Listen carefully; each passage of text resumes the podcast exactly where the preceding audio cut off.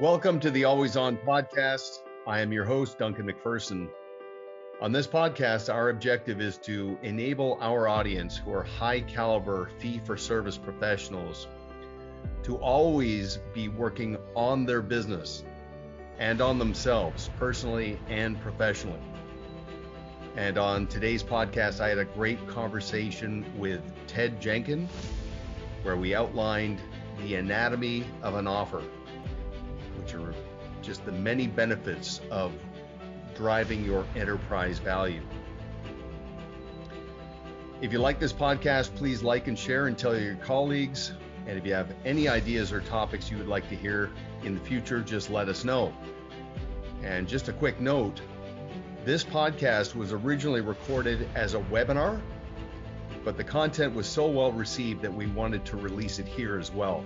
I hope you enjoy it and listen right to the end because there is a sequence of very good questions asked by the audience that Ted responded to.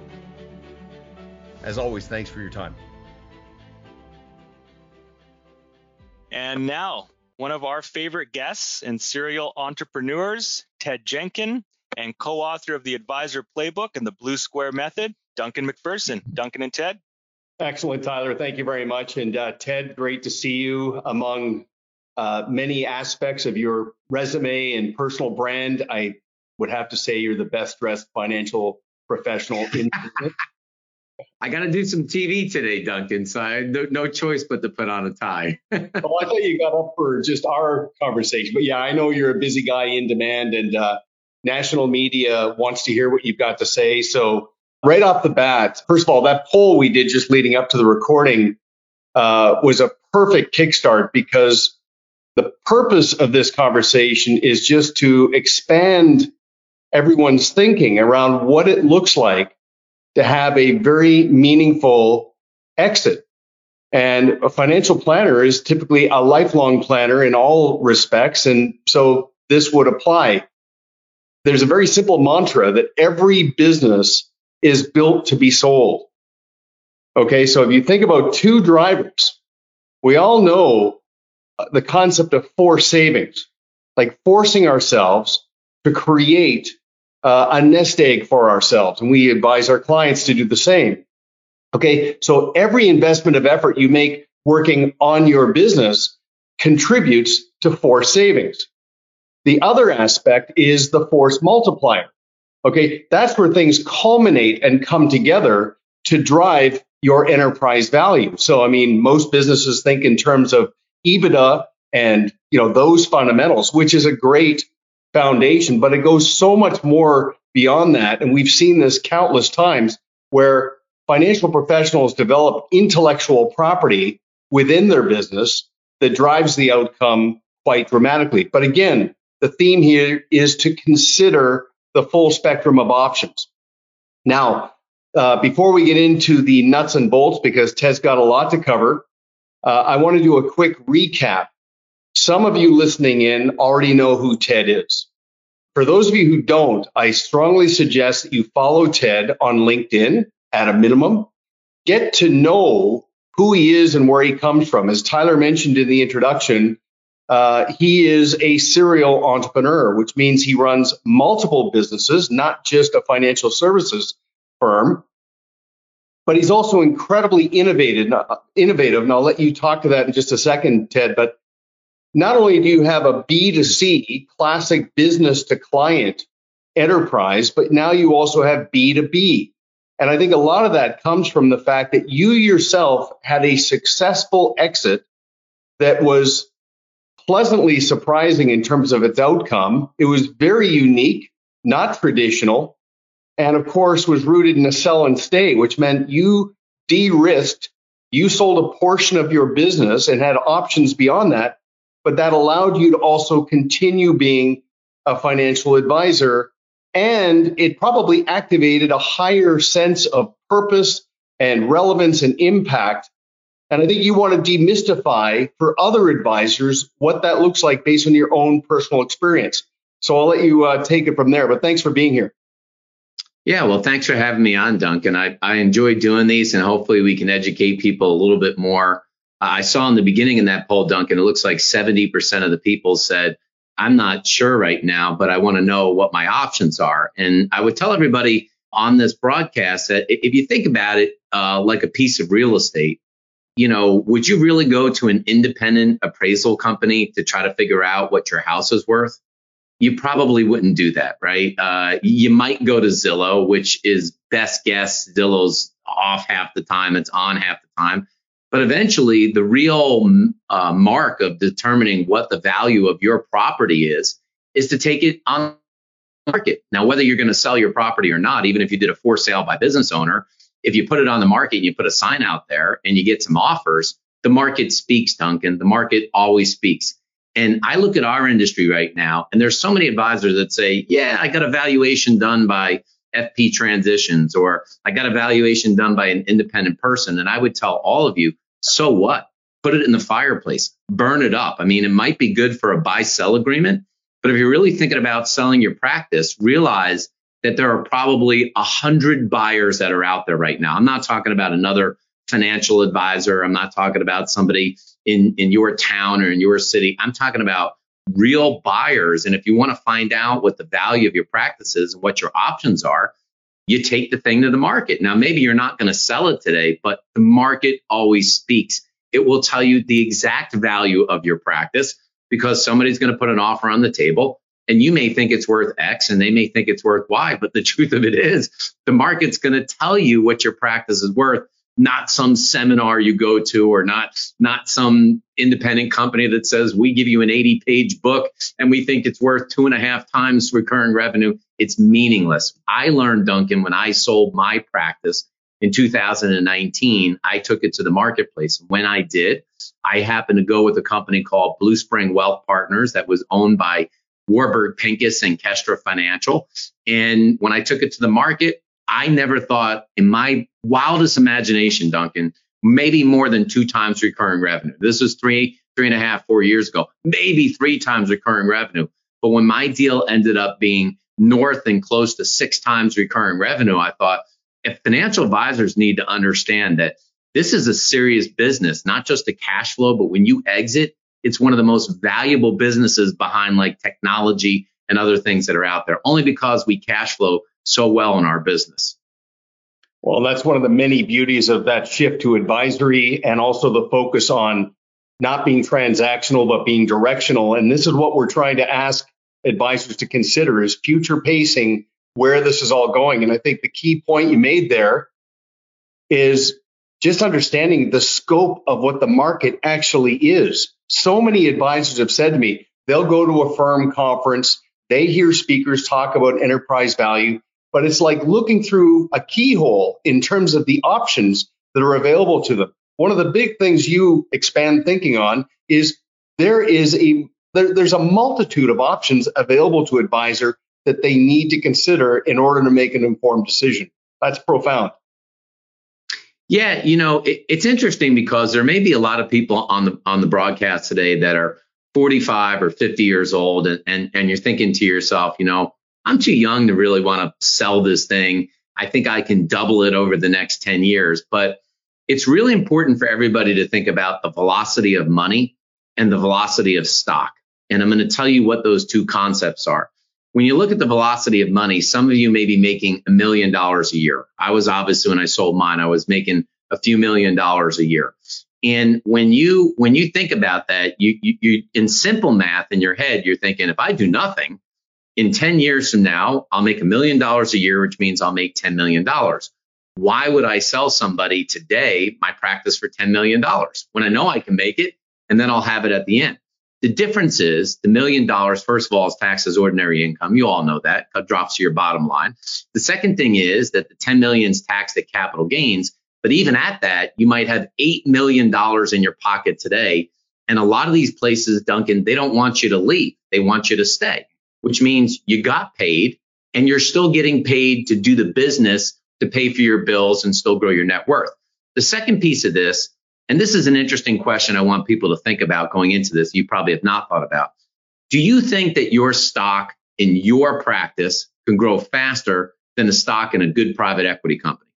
Because even if you do double your practice, What happens if you had stock in a company that would quadruple or quintuple over the next decade? Even if you were right in your calculations, you're still going to be wrong because the stock in that company grows faster. And then I would just have people, Duncan, think about this last thought, which is who knows where the industry will be in 10 years? I remember in, in the late 90s when we started doing wrap accounts, two and a half to 3% was the norm.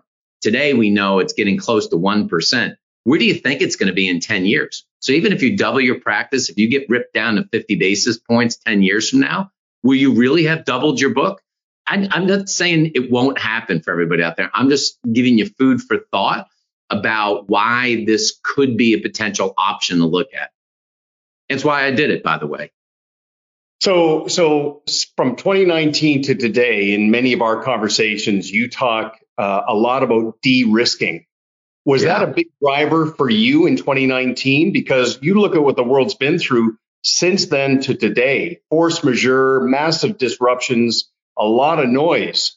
Was that a primary motivator for you was to de-risk or did you have other uh, motivations? Well, first of all, I never, I never sleep better than I do now.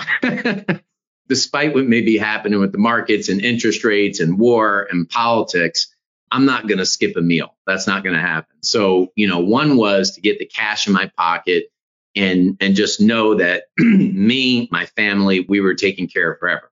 Number two, I really said to myself, you know, I think there's going to be fee and margin compression. Now, whether this is going to end up as an all flat fee business or, you know, it, the model will change over time, I think it's going to get harder and harder for us to charge what we charge today. Plus, I don't know what was going to happen regulatory wise or industry wise. There, there, there's a million things that could happen. I said, if I take some chips off the table now, it doesn't mean I can't work. I'm still working, right? I'm still doing things that I want to be doing. And I, I could, I could have been a practitioner for the next 15 years of my life. But it was the third reason that I did it. You know, after doing 25 meetings a week, pounding away, you know, I got burnt out. And uh, I do enjoy being an entrepreneur, but I got burnt out with the same conversation about where's the market headed, what's going to happen if the you know Republicans are in or the Democrats are in, where's the interest? You just get tired of it, and um, for all those reasons, I made the move. Do I do I love still getting up and working every day? You betcha, I love it, but I'm I'm more enthused than I was before because I, I still want to make a lot of mon- money, Duncan. Let's let's make no bones about that. But I don't have to worry about it if I don't and it's given me more freedom to just take chances, think about where where I'm doing the things that I'm doing. Well, and you think about a financial professional having a conversation with a client about the importance of having dry powder. I mean, it, it's 101 that good decisions stem from strong positions. So you put yourself in a strong position that liberated you to uh, open your eyes to opportunities, to feel great with that work optional lifestyle, that, that's a powerful driver in entrepreneurship. And just before we continue, I want to plant a seed for everybody.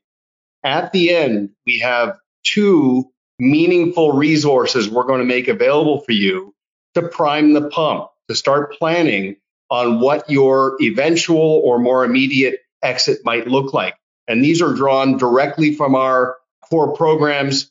Uh, so just make yourself a note of that. But I do want to remind everybody the advisor of the future, by definition, uh, has evolved beyond having a book of business.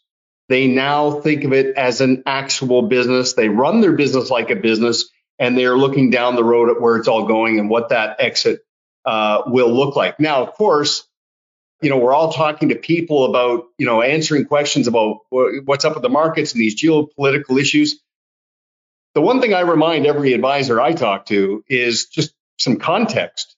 Okay, so in the last hundred years, the markets have gone through, I think if I remember correctly, over 30 meaningful episodes of severe turbulence, and we're batting a thousand. So the likelihood that we're going to come out of this better than we went in, just like 08 and just like any of these other disruptions, is very, very high. But in the meantime, let's just put the odds in our favor and consider uh, what these options are. So, Ted, you are very methodical, very process driven. Let's start to walk through what it is that advisors need to consider to really yeah. prime the pump and get themselves prepared for a meaningful outcome in their exit. So, I'll, I'll hand it to you. Yeah, well, first of all, um, let's just start with the numbers that obviously revenue matters and cash flow matters, right? Because some companies will pay, pay a multiple on revenue. Many companies, they're going to pay on a multiple of cash flow. So it's important that if you set up your P&L, which by the way, a lot of advisors, their P&Ls are, are, they're just not easy to read. So I would get a bookkeeper now, unless you have an internal bookkeeper and make sure that the P&Ls are very easy and clean to read. I would pay yourself a salary despite what your CPA says because you know when you sell the business if you want to work in it they still have to pay you. So if you're not paying yourself, you know, you've got to realize that you think your free cash flow might be 70% of your revenues, but no one's going to buy your business for 70 or 80% of your cash flow because whether you or somebody else has to come in and work it, there's not as much free cash flow as you think. And there's no problem putting BS expenses. I'm not saying you're doing it, but putting BS expenses into your P&L. But I would recommend that you just keep a list of what kind of is, you know, personal expense that might be in there because these companies understand add backs. It's a normal part of the process when you recast cash flows in a business. Recurring revenue needs to be at least 80%. Now, if you're a high commission person, it doesn't mean that you can't sell. But if you want to command top dollar, 100% RIA will command a little bit more. But as long as you're 80% recurring, you're not going to be nixed on the 20% of commission. Does everyone follow that? It's not like that's going to be discounted against you. Real buyers don't go, Duncan, we'll pay you 3% on the recurring revenue. I'll pay you one times on the commission revenue. Real buyers don't do that, but they're looking to 80%. Number two, you need a growth engine if you want to add value, meaning if you don't have a marketing program and you can't prove to a company you have top line growth, it doesn't mean they won't buy your business. But if you're looking to maximize the multiples on your business, you want to prove that you have a growth engine. So those that have a marketing engine organically and they know how to grow, or you've been good through acquisition, that will help. Number three, and Duncan, this is their business. So I'm not saying this just to be a commercial for Pareto, but you've got to have systems and processes, and money management does not matter. I have seen so many of these transactions, and I can tell you that your you know, super philosophy about how to manage money is not going to add intrinsic value to your business. In the end, a lot of these companies may say, you can do your own money management. Some of them will say, we don't want you in money management. We want you to grow the top line of the business. So just if you think that that's your special sauce and you're going to sell it for more, you probably won't. And then the last piece of this is to make sure, if possible, that you've got a generation two successor. It will add value to your business to have a junior or juniors that are there that even if you don't plan to leave for 10 years, it just adds more value to have that junior in the business. All of these, it's not an end all be all list all will help add to a multiplier uh, in the business. So there's the force multiplier. And you covered a lot of ground in that run there. Uh, I'm assuming, and I, am pretty confident here, that your monetize your practice resource provides that checklist. Completely. Yeah, yeah, yeah. yeah. At the end, we'll, we'll, they'll get a link, and even if you're one of the people at the beginning that said, I'm, I just I don't know what my options are right now. Duncan um, and Tyler will put something at the end and you can find out what your options are. But these are really critical things to be thinking about if you're thinking about trying to command top dollar for the business, whether you plan to work in it or not over the long term. Yeah, due diligence is so key here. And and I want to come back to your point about options because when we do practice management consulting for an advisor who's taking the long view that they go, okay, I might want to maximize in three to five years, so I'll do the work now. Their assumption is that the buyer is either going to be a colleague or another advisor within their firm or the firm itself. They're not really considering that third option, which is the third option tends to be more enlightened about the things you're talking about the continuity and succession plan, the intrinsic intellectual property around best practices, the marketing and business development growth drivers, like all of those elements they're looking down the path. I would like you to spend a little bit of time on those private equity firms that are enlightened around where the business is going and, and placing a value on that. Yeah, so so let's just talk first about capital. Most of you at some point in your career probably sold an annuity contract, okay? And when you look at annuity companies, you may wonder why sometimes some companies' rates are really good or bonus programs, then they come down, then they're really good, then they come down, and it's all about capital. And, and so you need to know the marketplace because these private equity companies, some of them are, are more, more well resourced and they're constantly having uh, large backers, so they have capital, and and some are trying to you know finance the deals themselves, and that matters because it will affect the multiple they can pay for your business. When you when you look at these companies, what you want to be asking yourself is what's the culture am I looking for? Do I want to maintain my brand? Yes or no? Do I want to manage the money? Yes or no?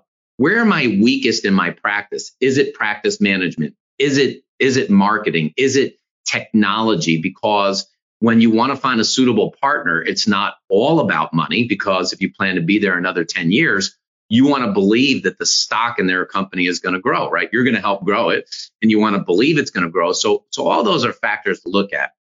I, I think that uh, what most advisors realize is that if you clear through a place like LPL, there are probably 15 private equity companies that deal with LPL you know, even if you are an LPL rep or not, right? You know, that some of them use LPLs. I'm just using it as an example, but this is true for FiNet and other platforms that are out there, that there are multiple players that hook into that that broker dealer or they hook into that trading system. And so in a lot of lot of cases, you may not even have to repaper.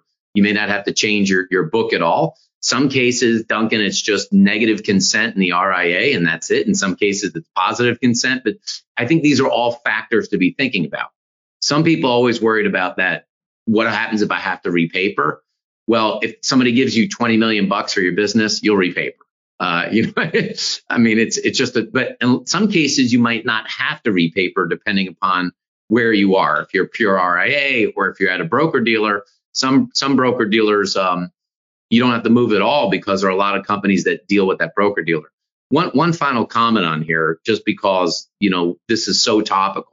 One of the trends you're going to see, and I am seeing now, is that your broker dealer may say, "Hey, Duncan, I want to buy 25% of your business," and I'm going to tell you that could be one of the worst moves that you ever make because basically you're going to pigeonhole yourself in that broker dealer. You know, broker dealers are not dumb. They're thinking now, how can I make sure that you don't leave my broker dealer. I'm not talking about getting recruited, but even if you sell. And one of the ways to do that is if they buy 25% of your book, where are you going to go?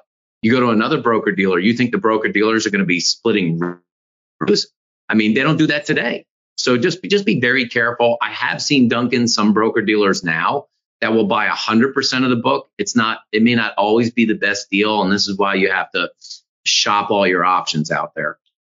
You made a great point because I've seen this firsthand we all know caveat emptor, right? Buyer beware. Well, there's a there's a, a, a book into that caveat vendita, seller beware. Sell, be aware of your responsibility to your clients, to yourself, to your team, to the marketplace. Just consider all the different elements of that exercise. And what where I'm getting with this, Ted, is that some of the advisors we've introduced to you who have gone through the exercise with you you forced them to think so many things through. It was like a, a dry run around what those gaps are and what they need to work on.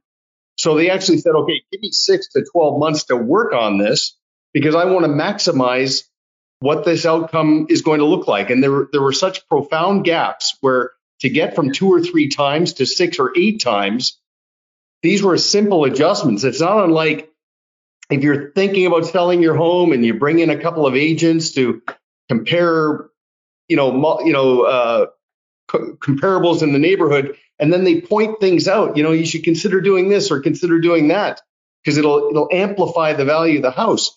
That dry run is such a powerful exercise to squeeze more juice out of the orange.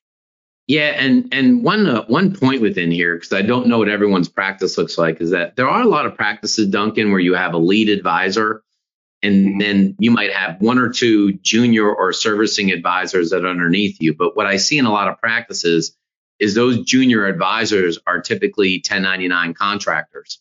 And that's a real problem when you're going to sell your business because you could think that you own those clients. But the truth is, if you have somebody in your practice who's a 1099, who really owns the clients? So, you know, when you have that kind of structure, even if it feels like a group practice, the legalities of your contracts matter. And if you're running an OSJ model, you have even more problems because in the end, I'm not saying this disrespectfully. What is your OSJ worth? If you don't own any of the clients and you're getting an override, when you think you're going to sell your OSJ, what are you going to be selling? Now, what's it worth? You don't own anything. You don't own any of the clients. And so I'm not saying you can't sell that, but I can tell you there are structures legally.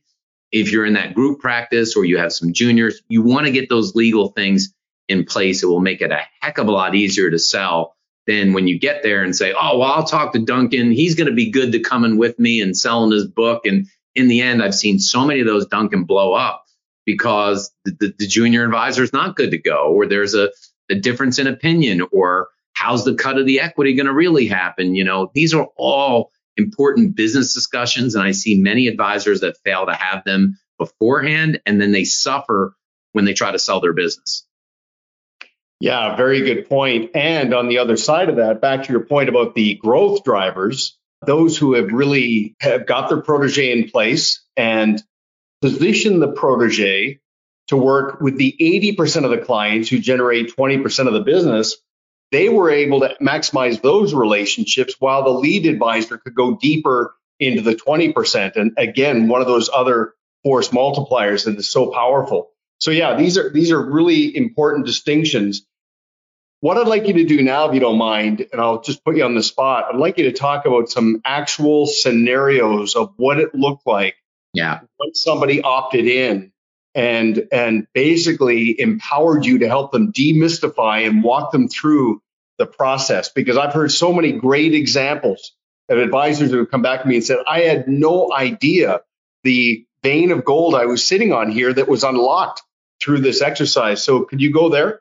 Yeah, so um, it might be helpful to just give people a construct about what a deal looks like, right? Because I know we're talking about the anatomy of a deal, Duncan, and I want everyone to recognize that there are several parts to every transaction, right? One is, is the consideration or the real value of your business.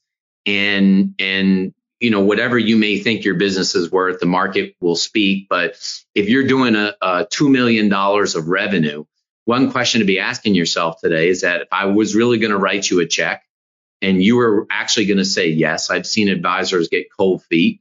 How much would that be? Let's just say you said it was $10 million. Great. That's a consideration for the business. 2 million rev, 10 million for the practice. But there's a real, if you plan to stay on, which I noticed some people in the beginning said, I'd love to sell and stay. There's a real negotiation about the construct of ongoing pay. Some companies, Duncan, do it salary plus bonus. Some do salary plus a percentage of EBITDA. Some of them pay a, a, certain payout level for legacy business and a certain payout level for new business. On the new business, it could be more if you self generate the business and maybe less if they self generate the business so there's a there's a myriad number of factors to how that ongoing compensation is going to work. And then there's the third piece, which could be the second bite of the apple, right? If you're going to sell and stay, whether that bite of the apple is in stock or that bite in the apple is a lump sum payout or it's in a retirement package, you know, there's a negotiation of that because if you do stay for 10 years and you double or triple the business, don't you want to participate to get another bite of the apple down the road? Most advisors, when they sell to another advisor, never even talk about this at all. When you sell to one of these companies, if you're not skilled and astute and looking at this, it's a real problem. So what we do in general, or what, what companies will do is take a profile of your business. Think about it like a pitch deck that somebody does for a real business, because you are a real business. It is important to go through at least three years of financials and try to recast them. Again, what was the BS and the P&L? Were you paying yourself a salary or not? What's the true free cash flow in the business? Because that, that's what companies want to buy. If you're running this lean and mean and you're at 80% free cash flow, nobody's going to buy 80% of your cash flow ever. Most companies are between 40 and 60%. Let's use 50 as the mid road, which by the way, how many companies in this world do 50% free cash flow? It's crazy. It's why our businesses are so valuable. Then you're going to do meetings with a bunch of companies to see if you have a culture fit. After you have a culture fit, typically the companies will put together a deal deck and then you may get to something called an LOI. I want to tell people on here an, an IOI, indication of interest, or an LOI, letter of interest, is non binding. Doesn't mean you sold your practice, doesn't mean you're going to sign it because then you have to go through due diligence. Provided the due diligence is done well, you'll ultimately sign a purchase agreement and then have a close date. So that's just a general operative part of a process. But um, if you've never gone through it, even Michael Jordan, you know, LeBron, they all they all have agents. There's a reason. So don't get cheap. And what I mean by that is that if you got to pay some money to have an agent, whether it's any company that's out there, you're they're going to end up negotiating you a hell of a lot more money than you could do on your own. I know our advisor thinks I could do this and negotiate a deal. If you've never done one, you don't even know what the playing field looks like. So how do you know what to negotiate if you don't know what the playing field looks like? So uh, it's just my gen- general comments on that.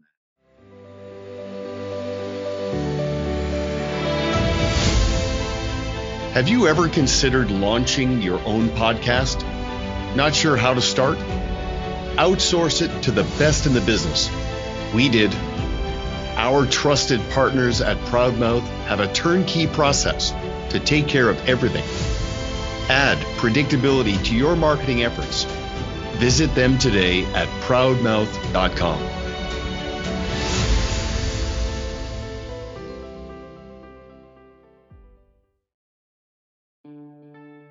Do you aspire to consistently attract and keep great clients while driving the enterprise value of your business?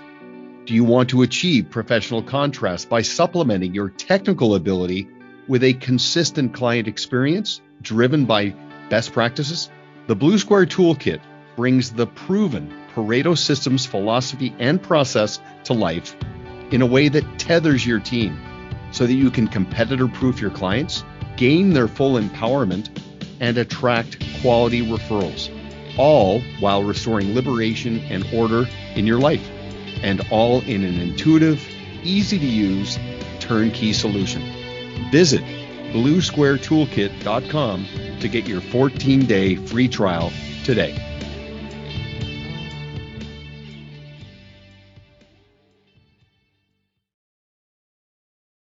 we've all seen examples or warnings around whether it's an athlete or a celebrity having a parent or another family member represent their interests and just blurring some of the emotional elements and, and it not working out well. So that's a really good point I didn't consider.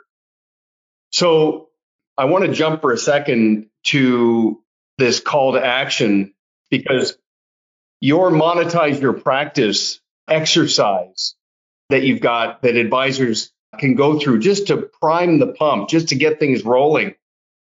Does it take into consideration all of those elements you just mentioned in a very sequential oh. manner?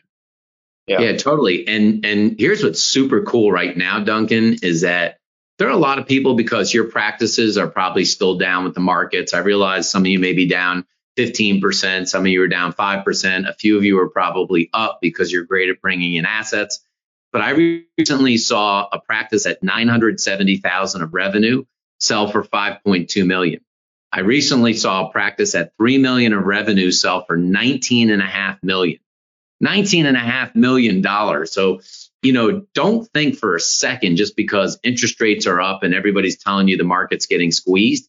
Is it is it really getting squeezed a little bit? But in the end, when there's a valuable business out there and it's the right fit, people will always pay top dollar. That's why you'll see it on Wall Street and you can see it on Main Street for your practice. So it's it's it's still there's plenty of money that's out there, Duncan, and a lot of people don't want their capital earning nothing on the sideline. So the people that go to monetize my practice and you fill out for a free consultation, you'll meet with a, a very high level consultant who will walk you through a little bit about where your practice is at can give you a feel of where the marketplace is at. And then you may say, you know what, let me test the market and see, see if I can get what it is that I think I can get. Or you may say, hey, I need to spend more time with Duncan and his team, get my practice lined up a little bit more over the next year or 18 months or three years, and then go go sell it at that point. But it's a great exercise to go through and it doesn't doesn't cost a nickel.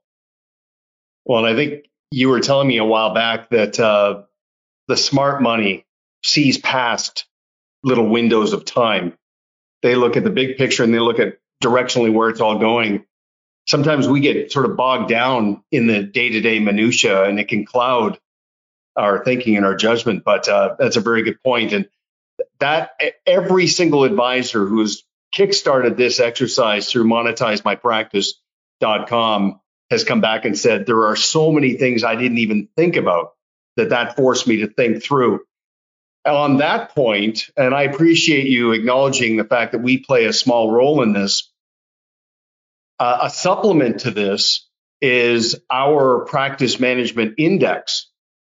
So if you think about the many years that we've been consulting with advisory teams on how to grow and how to build out their bench and how to achieve professional contrast and how to create consistency. You know, one of the first things we would do is a gap analysis, and that was done one to one individually with a with a team. Well, what we did is we consolidated hundreds and hundreds of those uh, examples into a self-guided resource so this requires about an hour of your time. And all you have to do is answer the questions as it prompts you through those 18 focus areas. And at the end, it produces reports to tell you where you stand relative to other advisors, but also where your gaps are. And I'll be very clear about this. And you referenced this in the beginning, Ted. There are three key drivers in the business there's your people, there's your practice, and there's your process. Your people and your technical ability, your continuity and succession plan, all of the elements around bench strength, knowledge, all of that, credentials, very, very important. You're probably solid there. Most of the gaps are in the practice, and that creates the client experience, and the process. That's to the degree that a client is bought in and they empower you fully and it contributes to advocacy, loyalty, and capturing money in motion. And that is all intellectual property that drives your enterprise value. So I think between the practice management index, which is no charge, again, the currency is an hour of your life.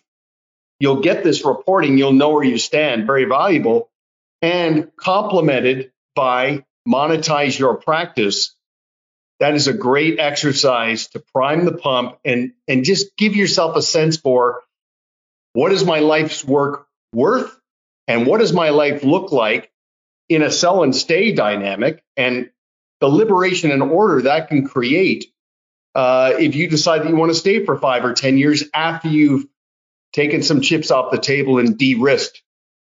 So you know I, I wanted to acknowledge that call to action. Those are the two things we would ask uh, you to go through and then come back. And I really want you to follow Ted on LinkedIn because uh, we're active there, Ted, but I see you all the time.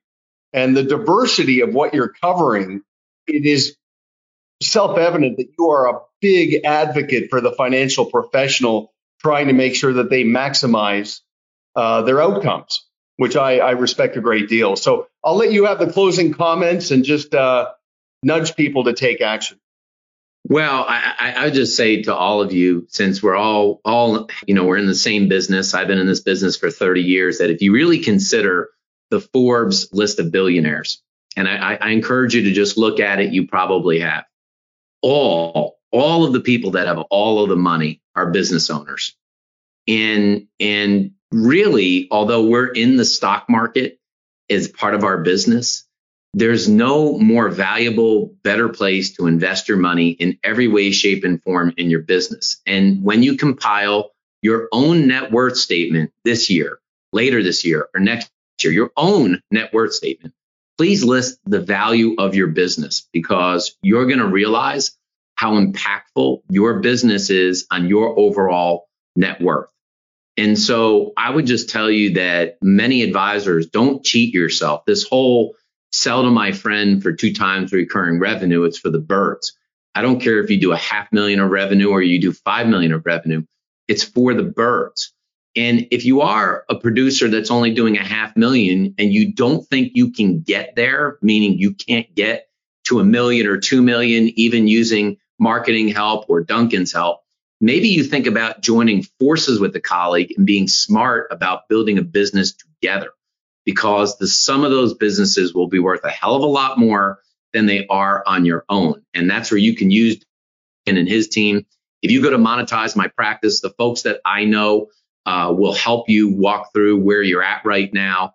For the 70% of you that said, I just want to see what my options are, find out, find out what your options are and where the marketplace is. I encourage you to do it because we're in an awesome business and and uh, there's no businesses that cash flow at 50% like we do and have 90% recurring revenue and 99% client retention. It's it's a crazy great business, but you've got to get your head wrapped around about how you want to build it, what you want to sell it for, because there are a lot of players that are going to be out there the next three to five years to buy the buy those businesses. So go to monetizemypractice.com. Great, great place to start.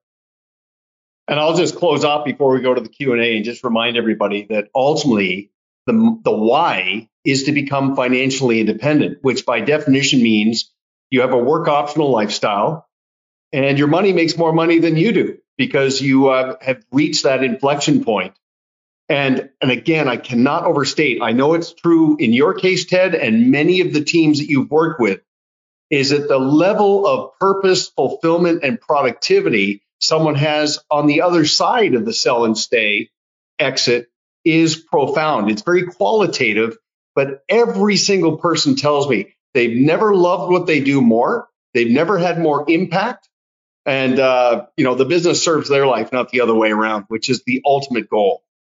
So let's get into these questions. And I'll let you go with the first one. Do you see it there, Ted?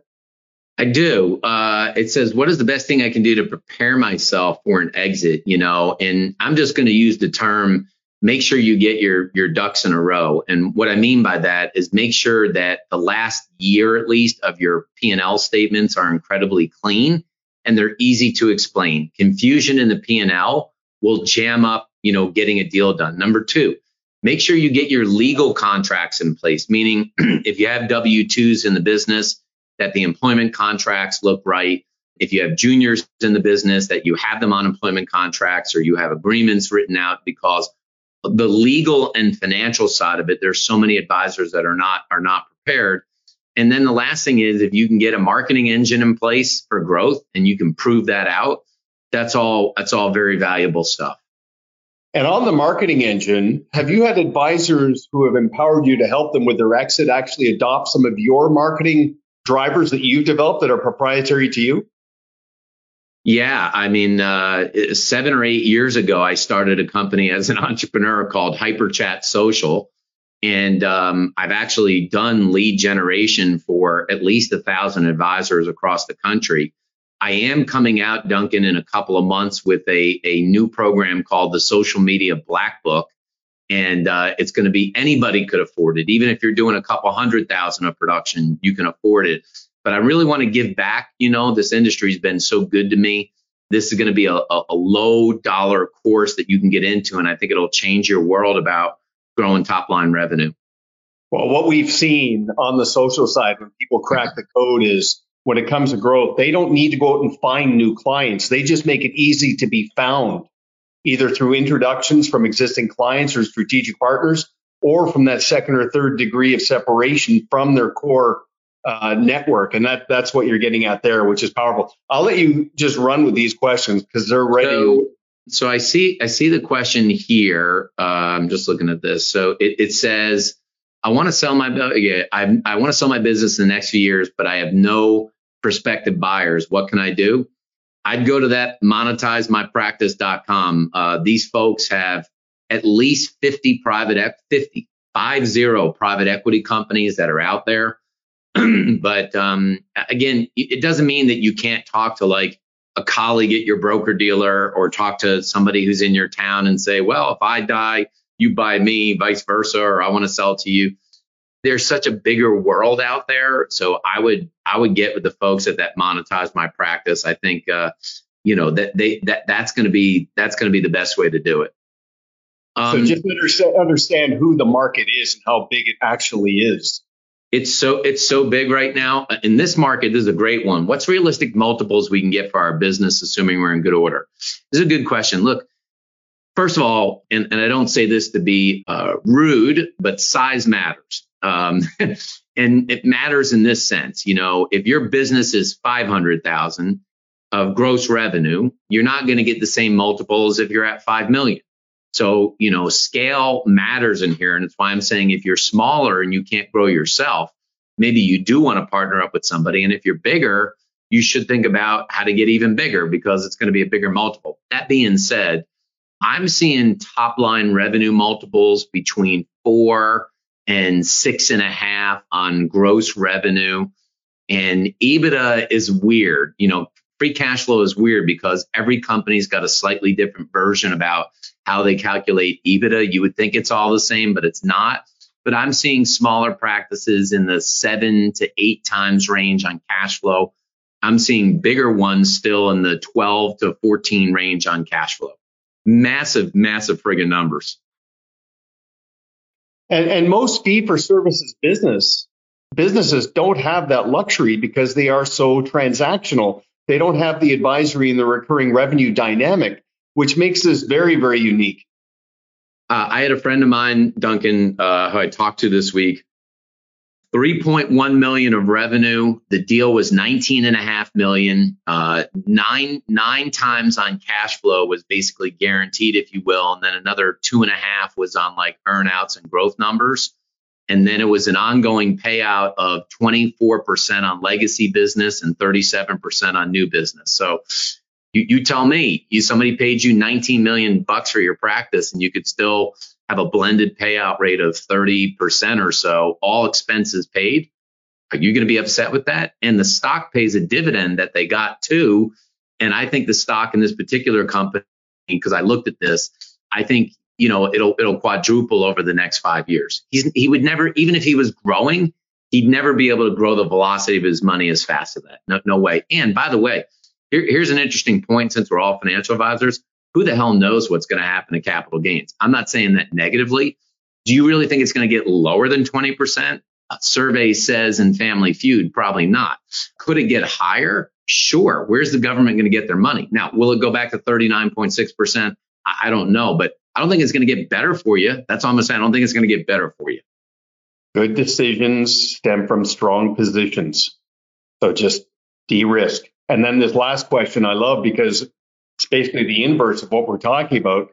Somebody who wants to acquire more businesses themselves, this whole exercise expands their thinking in terms of what to look for and how to achieve professional contrast. Because if you think about that old cliche, there's more buyers than sellers. Well, that's an opportunity just to stand out from the pack.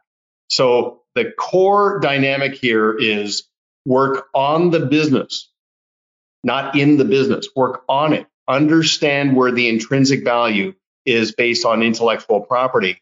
And uh, so this exercise would apply to buyers, not just sellers. Yeah, and I see one here. I want to acquire more practices. What's best tools to accomplish this? My initial thought was, you know, Russian roulette, um, because, uh, you know, look, um, I'm not telling you any of these are bad companies, but everybody I talk to says it's a complete bitch to do this through Succession Link or APBOE or any of those because there's mm. 8,000 people that want to buy one. I'm going to tell you two interesting twists on this, and, and y'all may like to hear this or you may not. Um, one is that brand matters. And, and when you think about why people are willing to be acquired, obviously money matters, but it doesn't always matter as much as where they think their clients are going to end up landing. So if you're a small time practice that that you're in you working out of your basement or you're in some Regus facility, you got to ask yourself if somebody's going to sell it to you to be like, what's going to happen to my clients? But if you've got billboards in town or you're you're on the radio or more people know your name and that's kind of what we did in Atlanta, there are a lot more people that are willing to join you. I'm not saying irrespective of the money, but money isn't going to be everything. And two is you got to get off your tail and go network. I mean, you got to go to FPA meetings. You got to go. You got to go to places to be where the action is because I think doing it on the boards is is going to be incredibly tough. So if you're sitting here thinking, I just want to buy a practice that does like 500,000 of revenue, they're 71 years old, they want to retire. You know, a lot of those practitioners too are just going to cash flow that thing until they die. So it, it's it's it's challenging. You it's work, but brand matters, and I would be networking more. Okay, excellent. Great as always, Ted. And uh, just a recap for everybody find Ted Jenkin on LinkedIn, follow him, stay connected, understand how he's communicating to the world, both to his clients, to other advisors, and to investors in general. Go to monetizemypractice.com, go through that exercise and just get it out of your head. And then lastly, uh, check out the Practice Management Index. These are investments you're making on yourself, working on your business uh, and yourself personally and professionally. And you'll just put yourself in a stronger position to make very informed decisions and maximize your outcomes. So, with that, I appreciate all of you investing your time. Ted, closing comments, and then we'll wrap it up. No, I, I appreciate what you all do every day. It is it is a tough business. I know everybody thinks that we're overpaid and underworked, but nothing could be further from the truth. You're often overworked and underpaid. You're worth every nickel of what you do for clients and helping them achieve their goals. And in the end, you should get every dollar of value for what you built. It's hard, hard work. So I appreciate what you do. Terrific. Okay, Ted, thanks very much. We'll see you next time. All right. See you. Thank you for listening to Always On with Duncan MacPherson, where our objective is to enable professionals to always be working on their business and on themselves. Want to learn more about Duncan and his team? Visit ParetoSystems.com. Don't forget to click the follow button below to be notified when new episodes become available. The information covered and posted represents the views and opinions of the hosts and or guests and does not necessarily represent the views or opinions of Pareto Systems. The content has been made available for informational and educational purposes only. This podcast is powered by Proudmouth, the Influence Accelerators. If you're like me and want to spend more time educating people and less time selling, Proudmouth helps turn Main Street experts like you into trusted mainstream authorities. They will help amplify your influence over a growing audience of magnetically attracted fans. Visit proudmouth.com to learn more.